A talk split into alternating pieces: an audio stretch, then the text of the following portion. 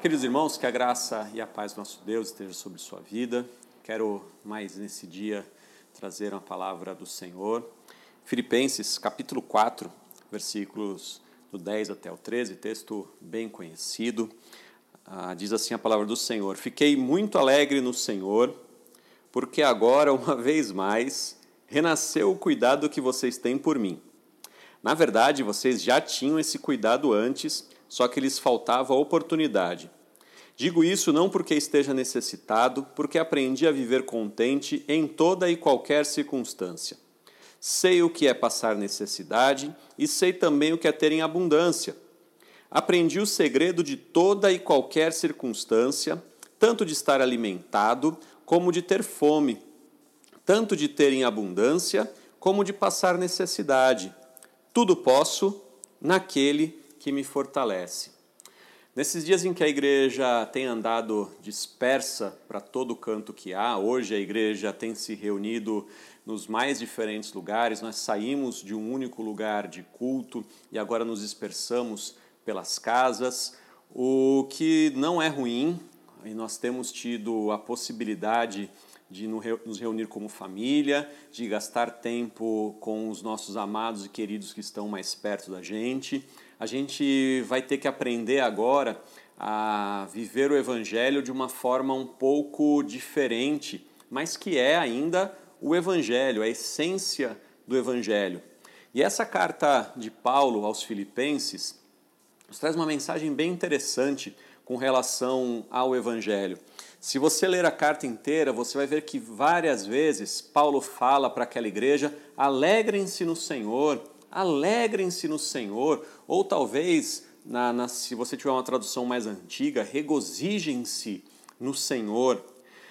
E o interessante é que quem está falando para a igreja se alegrar é o apóstolo Paulo, que está preso.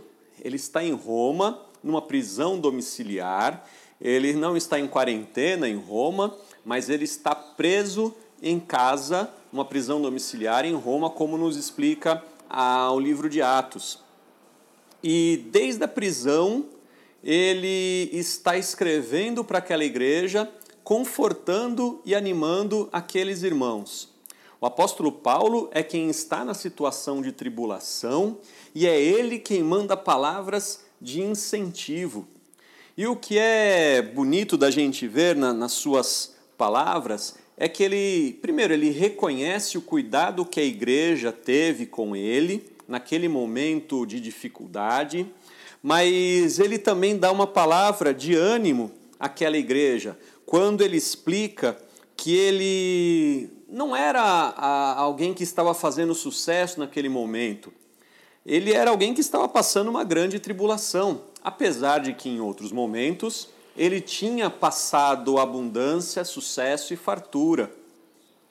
O apóstolo Paulo, nessa situação, possivelmente fosse considerado por alguns mega pastores de hoje como um fracassado, porque onde já se viu um homem de Deus estar preso, encarcerado? Aliás, Jesus, em alguns momentos, seria considerado um fracassado também.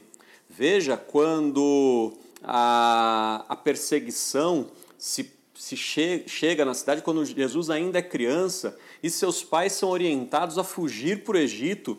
Ah, onde já se viu um cristão fugir da luta?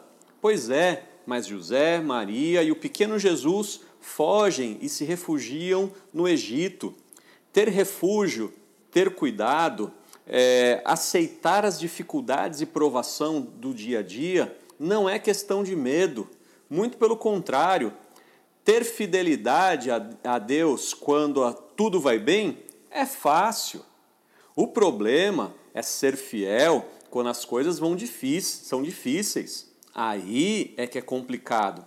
E Paulo está dizendo claramente: ele aprendeu o segredo de todas as coisas. Ele passou por momentos bons e momentos ruins. Ah, quando a gente vê a biografia do apóstolo Paulo, ele foi chicoteado, espancado, é, naufragou, passou necessidades, foi contrariado. A luta que Paulo passou durante toda a sua vida foi grande. Mas apesar de tudo isso, Paulo falou: tem um segredo para vencer todas essas coisas. Quando ele diz o versículo 13, que é o versículo mais famoso dessa carta, quando ele fala: Eu posso todas as coisas. Todas as coisas é referente a tudo isso que ele falou anteriormente: necessidade e abundância. Ele falou: Eu posso ter necessidade, mas eu permaneço em Cristo. Eu posso ter abundância, mas eu permaneço em Cristo. Interessante que muitas pessoas, quando alcançaram um certo sucesso, abandonaram a Deus. E muitas pessoas, quando se viram em situação de fracasso, também abandonaram a Deus. Paulo fala: não, eu passo todas as coisas, porque todas essas coisas virão a todos os cristãos. Meu querido, esse, esse momento é o momento de nós permanecermos em Cristo, permanecermos fiéis na nossa fortaleza, na nossa base, na nossa essência. Ah, é, é o momento da gente encontrar a verdadeira fé dentro de nós, com a nossa família, juntos, estando em casa. Não é o momento de desanimar. Entenda que a sociedade já passou por coisas muito piores do que o que nós estamos passando hoje. Procure os mais velhos, pergunte como foi o final da Segunda Guerra Mundial. Procure os livros de história, veja como foi, por exemplo, a, a peste negra na Europa, como foi a gripe espanhola. Procura saber como foi, final da década de 50, a chamada gripe asiática, que também assolou milhões de pessoas. Todas essas ah, tribulações que vieram sobre a humanidade, todas elas foram vencidas, causaram dificuldades, mas foram vencidas. Eu posso dizer uma coisa com tranquilidade: todos nós passaremos por isso, mas aqueles que estão em Cristo passarão de uma maneira mais feliz e mais corajosa. Então eu quero te desafiar a que você tenha mais momento de oração com a sua família, que você tenha mais momento de devocional, de dedicação na sua casa. E eu queria fazer também um outro desafio a você. Assim como a igreja de Filipos se lembrava de Paulo e Paulo se lembrava da igreja, eu te desafio hoje a você se lembrar de outros cristãos em oração.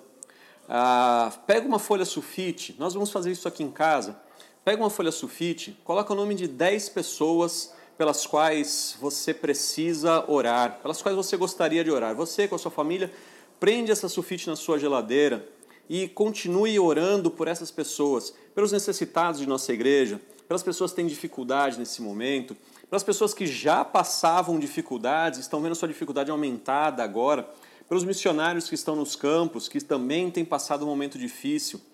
Passe esse momento em oração, passe esse momento em Cristo, porque quando tudo isso passar, você se lembrará que você é mais do que vencedor em Cristo Jesus. E que Deus nos abençoe.